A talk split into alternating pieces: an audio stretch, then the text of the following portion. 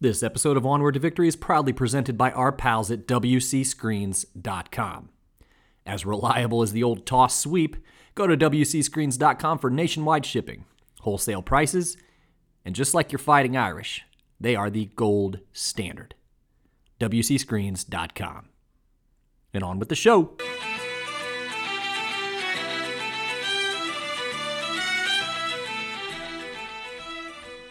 In keeping step with the fact that it is October, and October means Halloween, well, how about a cemetery themed episode? You may be aware that Notre Dame has two cemeteries on campus. But did you know that this is actually something of a rarity on college campuses across the country? Perhaps asking even more of a pointed question what's the story with this pair of cemeteries on campus? Buckle up those chin straps, Irish fans, for yet another thrilling ride with Onward to Victory.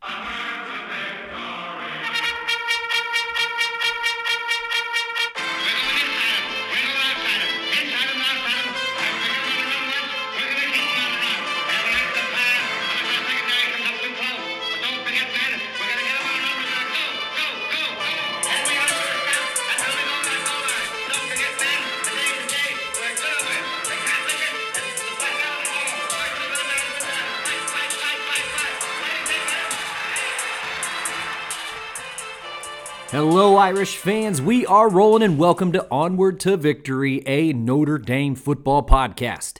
My name is Alex Painter, and thank you for joining me here today. As I mentioned in the show lead, we are in the midst of Halloween season. And also, since we haven't once discussed the pair of cemeteries on the campus of the University of Notre Dame, well, it just kind of felt like a logical direction. Before we jump in, I wanted to quickly ask that you like and subscribe to the podcast. That way, you can be alerted to all future episodes, as well, of course, access the entire back catalog of episodes, which is ever growing as we are here today on episode number 70. And if you're feeling extra generous, please leave a review as well. And if you're new here, this show kind of serves as a verbal history of the university and football team. Each episode is traditionally a self contained story, most of which are pretty timeless. So, again, I would encourage everyone not to be shy when going through the archives of the show. Jump in. Allow me to take a few moments here to thank the people who absolutely need to be thanked. So, a very special thank you to the folks who donate to the show, keep the lights on, keep us on the air, keep us on the tracks. I am talking about the Consensus All Americans. They include Mr. Michael Finan of Rutherford, New Jersey, Brad Glazier of Williamsburg, Indiana, Will Fuller of Warren, Ohio, Dr. Jeremy Scarlett of Whitefish Bay, Wisconsin, and Andy Nickel of South Bend, Indiana. Eternally grateful for every last one of you, and also to WCScreens.com, our 2022 banner sponsor. If you would like to get your name called as a Consensus All American yourself, please feel free to visit the virtual tip jars at paypal.me slash onward to victory for a one-time donation. Or even better patreon.com slash onward to victory podcast for ongoing monthly support. Please just know that every red cent is so greatly appreciated and also my thanks include you for taking the time to listen join me here today hopefully learn something about our beloved university and also those who share the episodes with friends family fellow notre dame fans this show has grown exponentially over 2022. And I'd like to think that a lot of it is just people talking about it and chattering about it and sharing it. So thank you all. And another special thank you to the guest of the last episode, the great Notre Dame artist, Kathleen Kiefer. If you haven't listened to the last episode, man, give it a spin. We had a great conversation. Uh, Kathleen is really awesome, and she is a fantastic artist who I think literally bleeds blue and gold for what it's worth. But she has a, a wealth of knowledge and perspective, and it was just a really fun conversation. So I would encourage you to go check it out. She was just so easy to talk to, and I will be honest, I was a little nervous going into that conversation because speaking with an artist it kind of put me out of my element a little bit. So I have to applaud her for making this guy who knows nothing about art except for it looks pretty putting me at ease and just really having a great conversation about not only art, but also our shared interest in the University of Notre Dame. So, also jump over to onwardtovictory.blog for even more content from your favorite Irish podcast. Aside from just periodic game analysis and recaps, we also do some really interesting historical bits, special features. You know, just give us a bookmark. There's quite a bit of interesting content over there as well. So, this episode is actually something of a continuation of a Halloween episode I put out in October of 2020, which I called Ghost Stories for Golden Domers Tales of a Haunted Notre Dame. Something I thought was pretty clever at the time. But that episode actually kind of covers a lot of the spooky stories and lore, which there is a lot of, by the way, on Notre Dame's campus. And I'll be fairly candid here. Most of the ghost stories on campus revolve around Washington Hall, which just sits east of the main administration building, or the Golden Dome, if you will. But other than the age of the building, it was built in 1879, uh, which makes it one of the oldest buildings on campus. The modern Gothic architectural style kind of gives it that bit of a spooky veneer. So lots of eeriness and lots of eerie stories coming from that building.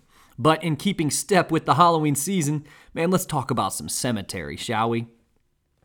Oh, by the way, I know we're having fun with this Halloween theme and we're talking about cemeteries, but I will keep everything here tasteful. I know the subject matter can be kind of sensitive. And this is because I absolutely own the fact that when it comes to cemeteries, I am perhaps more comfortable than most. I would actually consider myself a bit of what is known as a taphophile, or someone who likes to visit and study cemeteries. And in my defense, I do consider myself a bit of a historian, and cemeteries, reading death certificates, and that kind of thing come part and parcel, often with historical research. So, yeah, I went on family vacations. It's not the least uncommon that we stop off at a cemetery. So, yeah, my poor kids. Anyway, and firstly, having an active cemetery on a college campus is, as I mentioned in the show lead, actually somewhat rarefied air. I use the term active because, after doing some fairly extensive digging, most of the cemeteries on college campuses are not active or accepting new burials. And that's because some cemeteries on campuses are so old that they predate the college itself or they were only active in the very early days of the school. This is the case particularly with many faith based colleges where colleges and universities may have been actually built around the, a physical church, which of course is a commonplace for cemeteries. Or in the case of Duke University, you're going to find here quickly, I did quite a bit of research on cemeteries on college campuses, but they bought land to expand in the 1920s, so about 100 years ago. And that land that they purchased just happened to have a small family cemetery on it. So, yes, most cemeteries on campuses, again, are not active, so to speak, but some hold major significance to the school. Other cemeteries, such as the case with my alma mater, Earlham College, there is a cemetery aptly called the Earlham Cemetery. I know, you don't have to tell me, very creative, but it actually sits adjacent to campus, so not on campus grounds. And though it bears the name of the school, it's not actually owned or operated by Earlham. And sometimes you build your school on top of a cemetery and you don't even know it. You think I'm pulling your leg? Well, such is the case of Clemson University. Clemson was founded in 1889, but lo and behold, more than 600 unmarked graves were discovered on campus just two years ago in 2020, which the bodies likely belong to, according to the local Greenville News, quote, enslaved peoples, domestic workers, sharecroppers, and convicted laborers who lived, worked, and died on the university's land in the 1800s, end quote. This would have been, of course, before the university was founded, and the land that encompassed it was likely a plantation. But 604 unmarked graves, to be exact. I just thought that was wild. And if you think, wow, that seems aberrational, surely that doesn't happen very often. It's actually not as uncommon as you'd think. In 2017, the University of Georgia, while constructing a new building on campus, found the bodies of over 100 people buried in unmarked plots. it was again surmised that the remains belonged to enslaved people. Now, I don't bring up these anecdotes to bring any criticism or shame on these universities. Obviously, they wouldn't have had any part in it. So that's important, A, to note.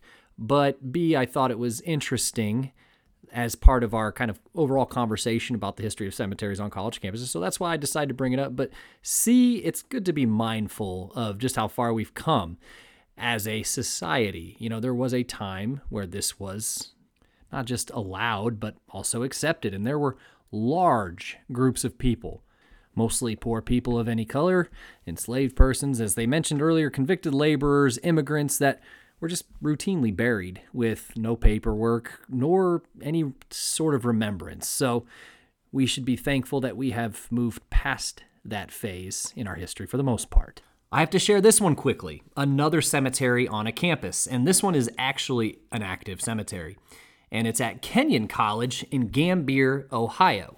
And not for nothing, I actually played two football games on that campus when I was in college. But with less than 400 graves, it is jokingly said that the cemetery on campus is every bit as selective as the college's admission standards.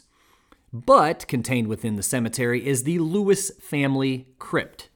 So this comes by way of the Kenyon Collegian here. Quote, Perhaps the most central marker in the cemetery's landscape is the Lewis Crypt.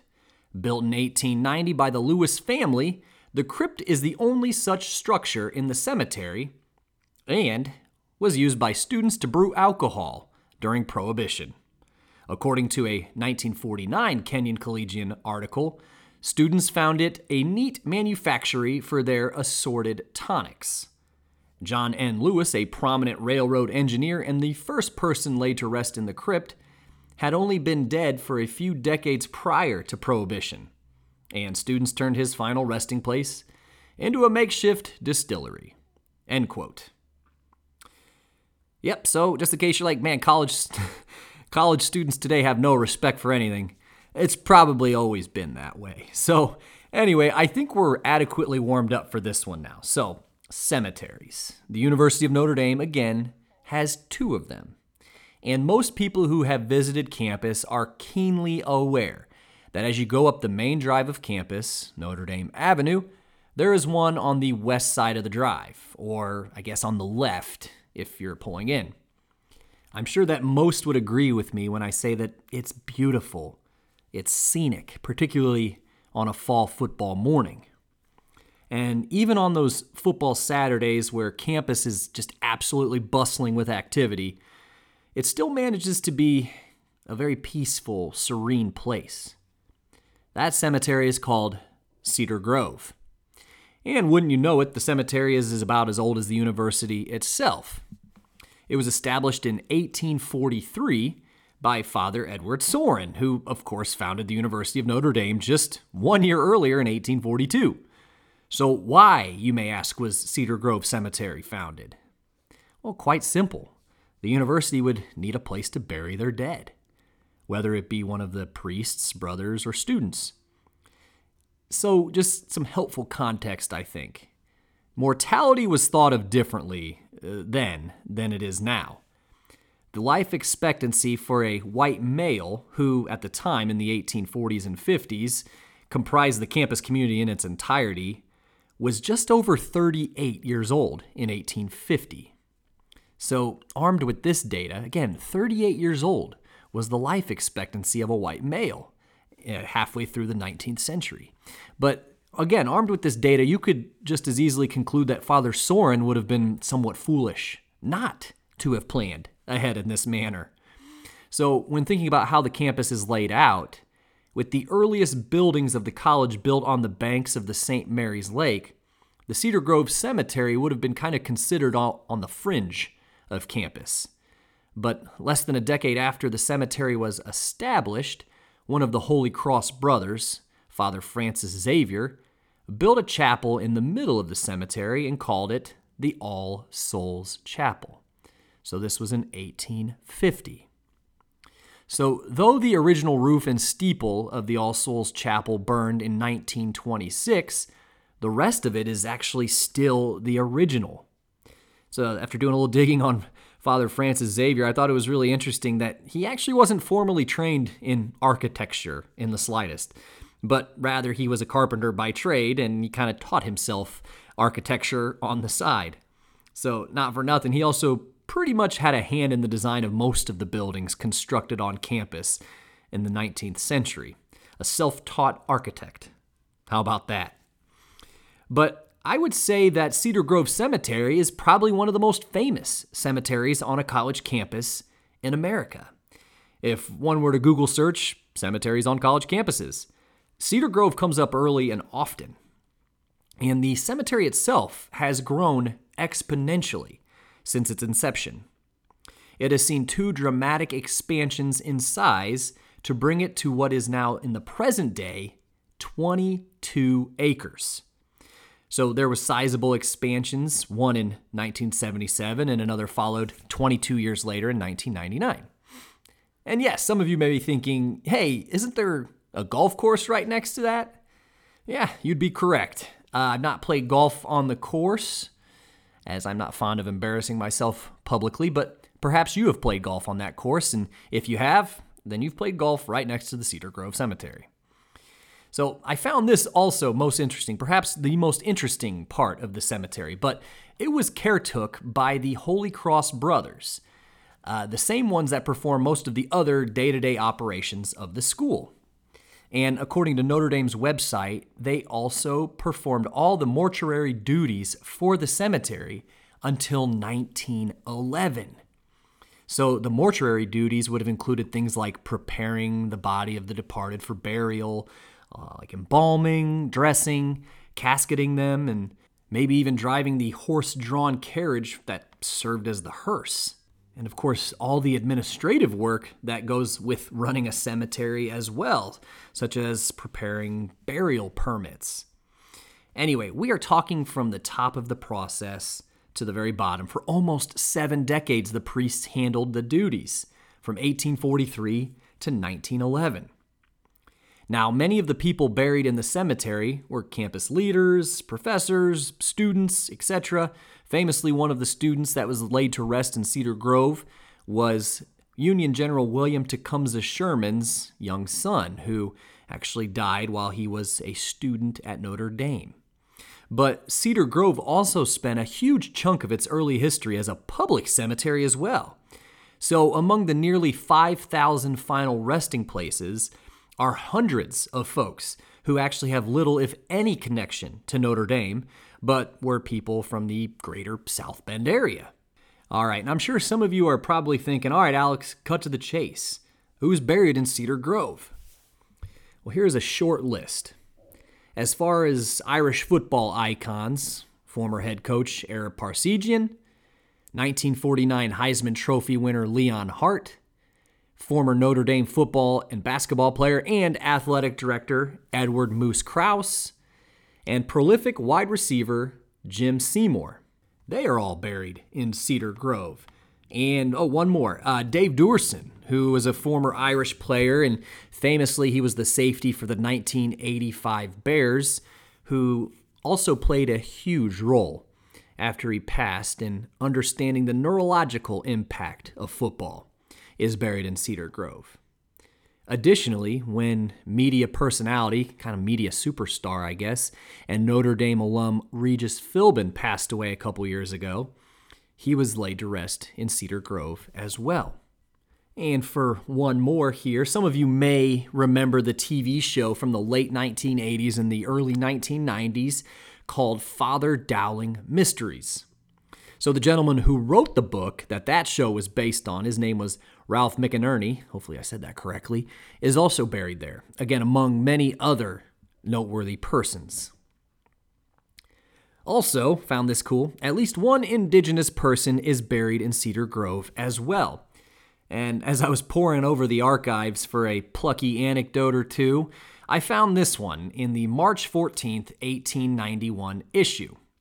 Quote, Last week, our veteran brother Francis Xavier, there he is again, buried a Chippewa Indian reputed to be nearly 150 years old. He was one of the very few Aborigines remaining in this part of the country, and formerly belonged to the tribe of Miamis who lived in the neighborhood of Fort Wayne. End quote. So, somewhere in that cemetery, a reputed century and a half old Native American was put to rest as well. I think I'm going to have to try to get to the bottom of that one, honestly.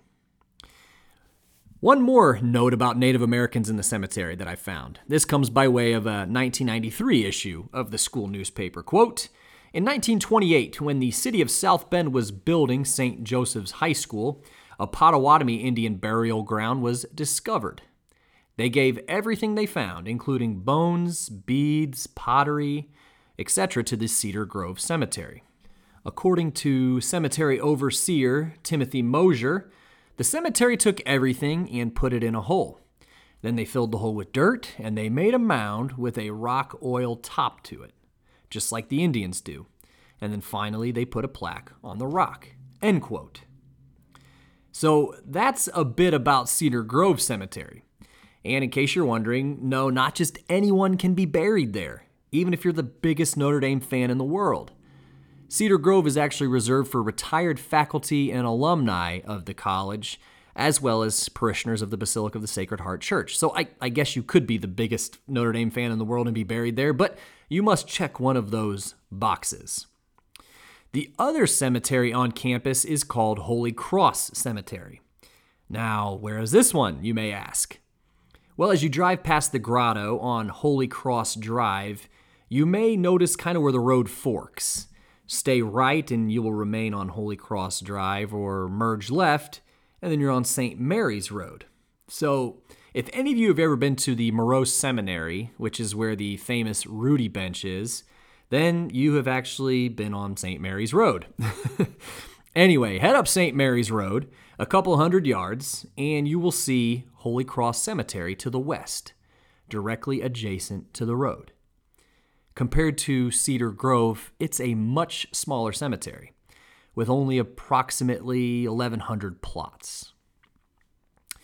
This part of campus is one of my favorites. I think it's simply beautiful, and the cemetery is cut into a patch of that picturesque northern Indiana woods. But unlike Cedar Grove, you won't see larger or varied headstones, but rather almost exclusively neat rows of identical, simple crosses. In this regard, it's almost reminiscent to like a battlefield cemetery. But whereas Cedar Grove Cemetery is selective, Holy Cross Cemetery manages to be even more choosy. You actually have to be a priest in the Holy Cross Order to be buried there. I say that, but there are, of course, always exceptions to the rule, and I was able to find one exception to the rule at Holy Cross Cemetery, and that is a gentleman by the name of Joseph Lyons, who is a professor at Notre Dame who happens to be the namesake of Lyons Hall on campus. But he represented the first time a non clergy member was buried there. All but one of Notre Dame's 14 deceased former presidents are buried in the community cemetery. This, of course, tracks because the president of the college has to be a member of the Holy Cross Order of Priests. So, in that cemetery, then, does include many names that you probably know, such as Father Ted Hesburgh, Father William Corby, and even the founder himself, Father Edward Sorin. So, some of you may be thinking, well, who is the one former president that's not buried in Holy Cross? That would actually be Cardinal John O'Hara.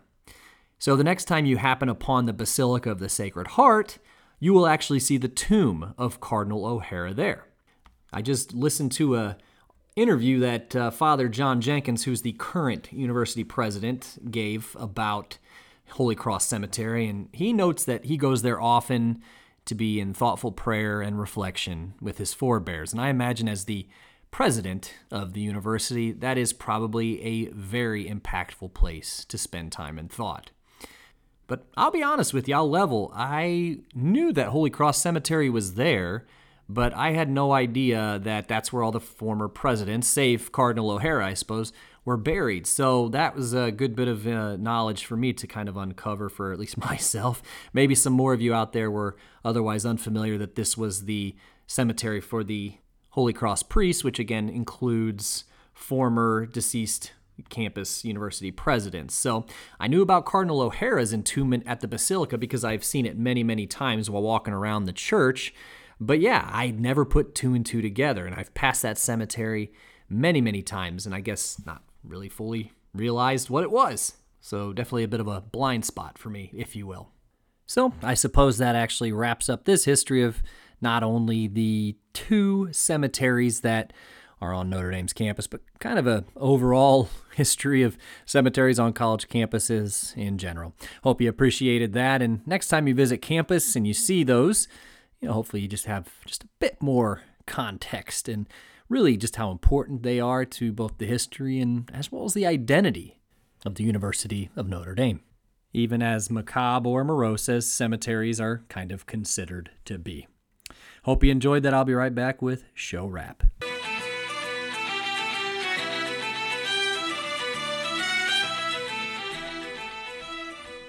So I was recently asked what my favorite Halloween movie is, and I'll be the first to tell you I'm not big on the horror movie genre. Just not for me. Not to say that it's not awesome or great for a lot of people. It's just not my cup of tea. So I had to cop to the fact that my favorite Halloween movie, well, it's Casper. I watch it probably a couple times throughout the year, and then I'll watch it a couple more times during Halloween. But I tell you what, when I think of Halloween, you know what I honestly think of?